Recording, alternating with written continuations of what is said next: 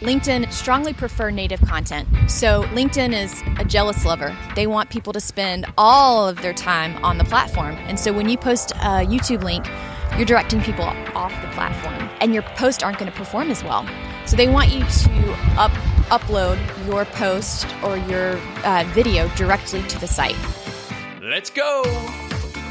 Hello and welcome to the brand new You Show, the podcast dedicated to helping you build credibility in your career. I'm your host, Ryan Rhoten, and today I am with Sarah Johnston, also known as the Briefcase Coach, in a very beautiful, sunny San Diego Harbor, I guess is what we would call this. We're both attending the Career Thought Leaders Conference. And for those of you who don't know Sarah, she's a top rated job search strategist and interview coach for high achievers. She specializes in executive resumes and LinkedIn branding, and she was the creator of the LinkedIn job search series Curated Career Conversations. She was also recently named a top follow on LinkedIn for 2019 by JobScan. Sarah, welcome to the brand new You Show. Thanks so much for having me. So, you are a listener of the show, so you know the very first question is on its way, which is if you could vacation, and I don't think we can say this place because we're here. True. I'm waiting for a seagull, by the way, to either visit us or make some noise. But if you could vacation in only one place, where would you go? Argentina. Wow, that was fast. Yeah, I, I went to Argentina last year with my husband. He, he went for a conference, and I'll tell you, it was beautiful. And you can do so much for so little there. For 30 bucks, you can get a five course meal and a private winery tour.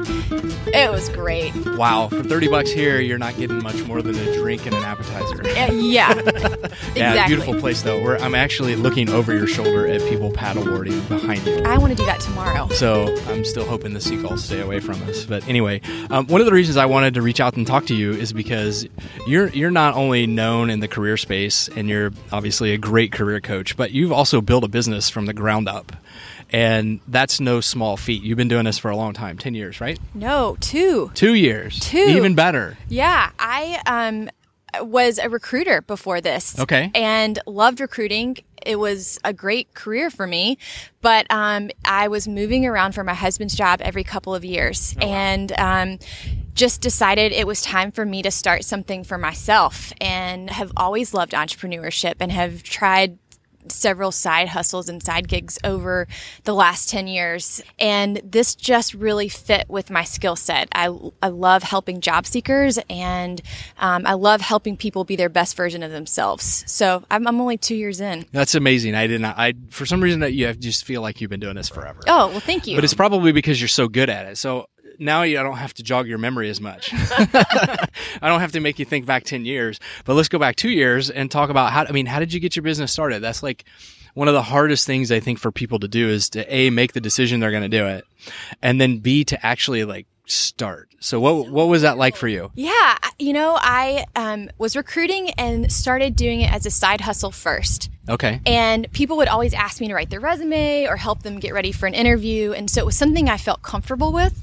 And then um, just there was a point in my life where I was paying for two kids in daycare and I didn't have any flexibility or control over my schedule.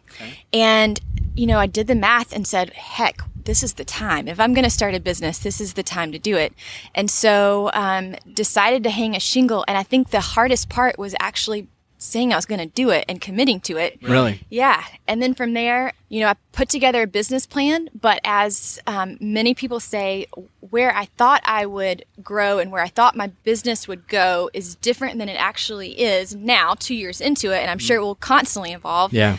And how I'm getting clients is also really different than I thought that I would as well. Very interesting. So tell me about like some of your initial challenges. So like you, you're going to hang the shingle and then like what's one of the biggest things that you, that you faced that you didn't actually think about or maybe that you were thinking about and you thought, how am I going to ever, ever get over this thing? Yeah. So I actually know a lot of people in real life. I've lived in a lot of places and I, I have a pretty large personal network. Okay. And so I thought, you know what? I'm just going to do this and tell my friends that I'm doing it Okay. Smart. and then they'll want to work with me. Oh, okay. And it didn't work out that way. It didn't work out that way. Okay. So when people say go to your network first, yeah. Yeah.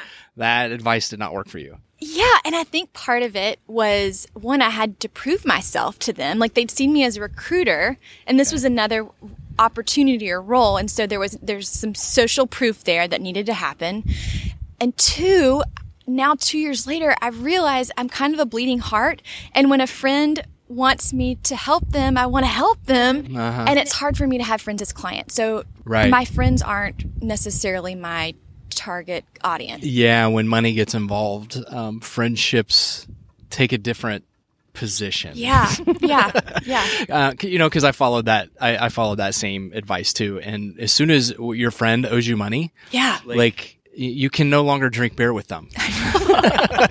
you know what I mean? It's like, I can't, dude, I can't buy a beer for you. You already owe me money. You should be buying me lots of beer. So I, I totally get that. So if, you know, that's, that's like the way you thought you would start to get leads. Mm-hmm. How did you end up getting to the point where you were getting some leads? Like what were, were some of the things that you gave a shot or you tried? Yeah. So one of the first things I did was I said, okay, Google, everybody's on Google.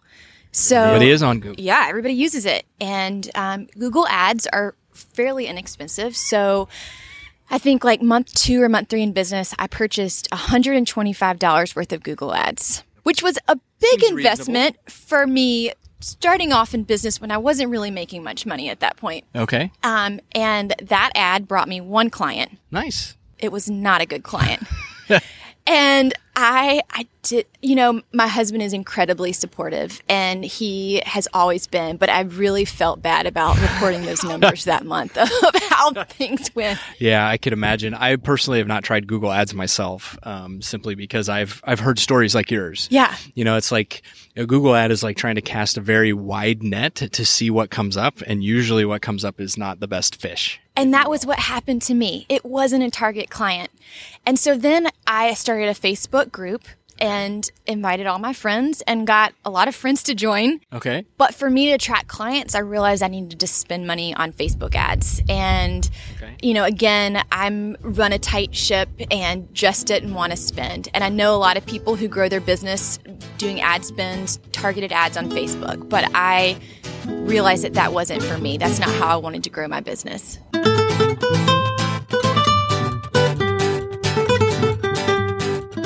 All right, so let's start. Let's let's fast forward a little bit. Yeah. Okay, I'm gonna go like to today. Okay, you are someone who has a very large following on LinkedIn. You've got over twenty thousand people who are following you. How important do you think that has been in driving your business at this point? I'd say having LinkedIn followers is actually been really essential in terms of my business growth. The LinkedIn platform allows me to push out quality content every day, and I have some control over the message that I send, and I am all about delivering value to people. And we heard this yesterday in one of our talks. William Arruda said, digital first. People make a first impression about you now online. Right. Versus in person. And so I have control over my Sorry, we're interrupted by the seagull. anyway, we're making first impressions for, we're making digital impressions first. So yeah, as we heard yesterday in um, one of our sessions from William Arruda, now it's digital first. People make their first impression online, and then they confirm it when they meet you in person. Yeah. And so LinkedIn has given me the opportunity to make the impression that I want to make to attract the clients that I want to attract online on the LinkedIn platform. And having 20,000 followers means that when someone likes or comments on my content, it goes to a percentage of their followers and their connections. So I'm continuing to get more exposure and more people who are learning about the work that I do. So this is going to be an obvious question. Yeah. It's going to sound it's going to sound obvious, but how important has content then been for you as far as growing your business? Super important you know, I have the mentality, the abundance mentality. Um, I know some people are like, well, I'm only going to tell them a little bit right. to give them a teaser. And yeah. so then they'll want to do a call with me. And that's just not my approach. I want to share as much knowledge as I can with people. And I think that's the best teaser. There's a lot of people who message me every day who say, you know what, I got a job using the stuff that you share online. And that's great. They didn't pay me. I didn't have a relationship with them. I'm glad that my content worked for them. That's awesome. But there's some people who want a personalized service and want one on one support from me. And my content gives them a taste of what they could get if they worked with me one on one. So, okay, so question. I know you spend time on LinkedIn. Yeah. You spend a lot of time every day on LinkedIn because you, you seem like you're there a lot. Do you spend like like just all day on LinkedIn or do you spend a smaller amount of time? So we heard yesterday that you need nine minutes to create a brand. That is true. I would say I spend significantly more than nine minutes on LinkedIn. Okay. But I'm also in growth mode. I'm I'm new in business. I haven't been doing this for a long time, and so I don't have a significant amount of referral business at this point. Okay. So I'm in growth mode, and so I am spending more time than somebody who's maybe been in business 20 years. I would say that every day I spend between 45 minutes and two hours on the platform Okay. Engaging in content and responding to people's messages, sharing articles, writing articles, the whole gamut. But it's also my sales team. LinkedIn brings me business and I'm not paying for ads. So my time is money, but it's working. Yeah, that's an interesting way to look at LinkedIn's your sales team. That's pretty interesting. So here, here's a here's a, co- a common question that I get asked when I talk about content. Clearly, it's working for you. Yeah. Okay, but one of the biggest excuses I'm going to call it an excuse because it's what it is that people come up with. I don't know where to find my content to write. Mm-hmm. I don't know what to put out. So let's let's break that down. Let's get rid of that excuse. How do you find your content? Where do you find the content that you put out on LinkedIn so consistently? Everyday life. I will be in the drive through at Starbucks and I'll have an interaction with someone and it will jog my memory about something. And I just keep a list in my phone of ideas that I have. Okay. And the great news is is that my topic or my expertise is pretty limited in terms of job search. Okay. So all of my content is about job search. I just spin it in different ways. So um, last week I made a post about a Facebook friend of mine who got a car from her husband as a surprise. Uh, That was my opening story, kind of the hook above the fold hook.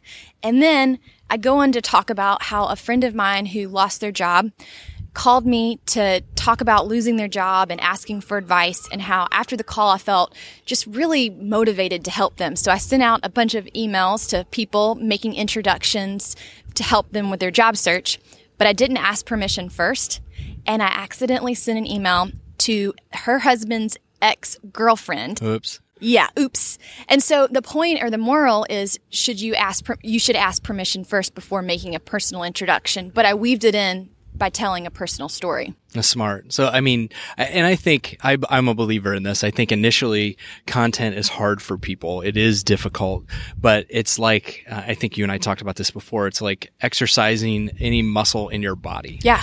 The more you write, the more you think about content, the more you start to see it everywhere. And you get to a point where you can see interactions at a Starbucks window Yeah. that give you content for tomorrow or the next day or the day after that. But I do have a question. You, you post a lot. Do you think consistency is better than, um, say, intensity? And what I mean by that is some people go out and they'll do a big content push and they'll say, let's do a 30 day challenge. And they put out content really intense for 30 days and then they stop. And so, what do you think is better? Intensity coming out in those kind of big pushes like that, or just being consistent? Well, if you were to talk to a personal trainer about getting in shape, they would tell you it's all about consistency. You can't work out really, really hard for a day and expect to have abs. And that's the same Wait, way. Wait, you can't? That's the same way with content on LinkedIn and building a following. I committed two years ago to posting every business day on LinkedIn. oh, wow. And it was hard at first, but now I can crank out a post in about 10 minutes. Hmm. And it just it, it becomes second nature. It becomes easier when you make that commitment. I'll say now I only post about 20 times a month, and there's um, some some new data out that says that less is more in some ways. That people who were posting three or four times a day weren't getting the same engagement as people who post one quality, well done post once a day. And so I typically post Monday, Tuesday, Thursday, and then either Wednesday or Friday. That kind of makes sense. I mean, you get uh, like a saturation point with with certain things. If you're posting all the time and people are always seeing you, it's you know, I think at some point you you know, it's like the person who cried wolf, pay attention to me, pay attention to me, and people just stop paying attention. Yeah. What I want to ask next is speaking of paying attention, Yeah. LinkedIn obviously pays attention to the people who are posting content on their site. And so they do that attention through an algorithm Mm-hmm. And I'm curious your thoughts about the LinkedIn algorithm and, you know, how can you help, you know, what can you tell people about posting when it comes to the algorithm? Should you try to post stuff for the algorithm? Are there ways, different ways or days that you should be posting to help yourself with the algorithm? Yeah, that's a great question. I'll say this first of all, the algorithm changes constantly. And if I knew all the secrets to the algorithm, I would be really rich right now. but you know, for me, I think because LinkedIn is a lead generator for me, I follow the trends and I really try to track how the algorithm is working and, and how the how changes are affecting content. Um, for me, I have found that posting at 7:30 a.m. Eastern Standard Time is the best time of day for my content. Many of my viewers are East Coast and they check LinkedIn first when they get to work. And so having that early morning post does really well in terms of engagement because we know that early engagement really helps a post perform well. As far as other LinkedIn hacks and tricks, there's people that I follow who study the algorithm more than I do. I'd say Andy Foote is excellent. He's based in Chicago. String, she is the queen of video and she posts a lot of great tips on video and how to do really quality video. Neil Patel has a lot of great insights as well. There's more. I hate to leave people out, but yeah. those are some of the ones that I like to follow. Well, speaking of video, so if I which which do you see performing better on LinkedIn? If I post my take my video and I put it on YouTube and then put a link in you in LinkedIn, you know, to kind of draw people from there to the YouTube site or if I just upload it naturally to LinkedIn? Which one is there a difference in the way LinkedIn looks at them? Yeah. They strongly prefer native content. So LinkedIn is a jealous lover. They want people to spend all of their time on the platform. And so when you post a YouTube link, you're directing people off the platform and your posts aren't going to perform as well. So they want you to up upload your post or your uh, video directly to the site. Now, I'm sure you've heard about LinkedIn Live that's being rolled out right now. But native content is best. And as far as posting articles and links, I always suggest posting the link to the article in your comment section and not posting it directly in your your post. Otherwise, um, the algorithm will ding you. Okay. Now, uh, obviously, we're talking a lot about LinkedIn, and it's um, rightfully so. But are there other ways, uh, socially, or just um, not even socially, but just other ways that you're capturing leads outside of LinkedIn? I'm learning a lot more about SEO and ranking highly in terms of my community and my city. Oh, okay. So Google local search. Google local search has been good for me as well. I think there's some up and coming websites. Um, I'm going to not pronounce this the right way, but I think Quora is possibly oh, the next thing. Yeah. Question and answer website yes. site i should say. And the thing that i really like about the platform and what's intriguing to me about it is that the content seems to stick around longer whereas if, when you make a post on linkedin it usually goes away in 24 hours. It's yeah. gone. They keep the thread if i remember right. So i, I have quora mentioned in my book as well and i think they keep the thread alive. Yeah. so like you can post something today and six or seven months from now somebody will see it and they'll provide an answer which will basically start the whole conversation again. I know. It's exciting. And and i'm seeing that it's ranking really highly in Google searches. I did not. I didn't know that. That's yeah. good to know. Yeah. Maybe I need to get back on Quora. what What other um, avenues have you found that have worked for you? You said today that newsletters are dead. I said, let's rephrase. Right? Join my newsletter is dead as a phrase, but I, but newsletters and emails are still very very popular and a great way to drive business. So I I found value in my newsletter. Okay. I have. And All right. I'll give it to you. Yes. I have a 78% view rate right now, which I'm like thinking I'm I'm holding That's pretty good. good. Yeah.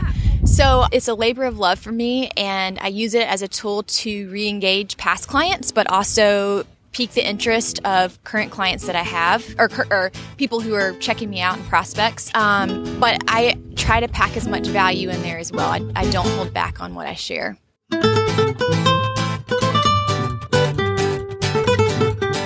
What have you enjoyed the most? I'm to switch gears on you now. What have you enjoyed the most about just career coaching since you've switched over to it full time? I love the people that I get to work with, and I love the stories I get to help people tell. I think the most exciting thing for me is when I get the email from someone saying, I landed the job. I'm making X amount more money than I'm making before. This is my dream opportunity and you helped me get there. And that email never gets old. That is a great feeling though. And that's what, that's what I like about what I do is I love seeing that. I call it a light bulb moment where people like it, they just get it. And you know that because they get it, things will be different for them. Mm-hmm. And it's just, it's just a great feeling. Who, who are typically the people that you would, would work with? Do you work with like anybody and everybody or do you mostly work with executives or people in any kind of specific industry? I describe myself as a job search strategist for high achievers. So I do work with a range of people okay. from early career to senior level. Most of my clients are in the senior executive level. Okay. But I like people who know where they want to go and just need help getting there. Okay. So really more it's more a mindset that well, you're that you that you are looking for as opposed to just I, I, I need a resume, for example. Right. Most of my clients are employed looking for the next opportunity up. Yeah. It's a lot easier to find a job when you have one, is what yeah. I hear. Yeah. Yeah. awesome. So let's talk about a little bit about the Briefcase Coach. What are some of the services that you provide? I provide executive resume writing, interview coaching, and hidden job market job search strategy. Okay.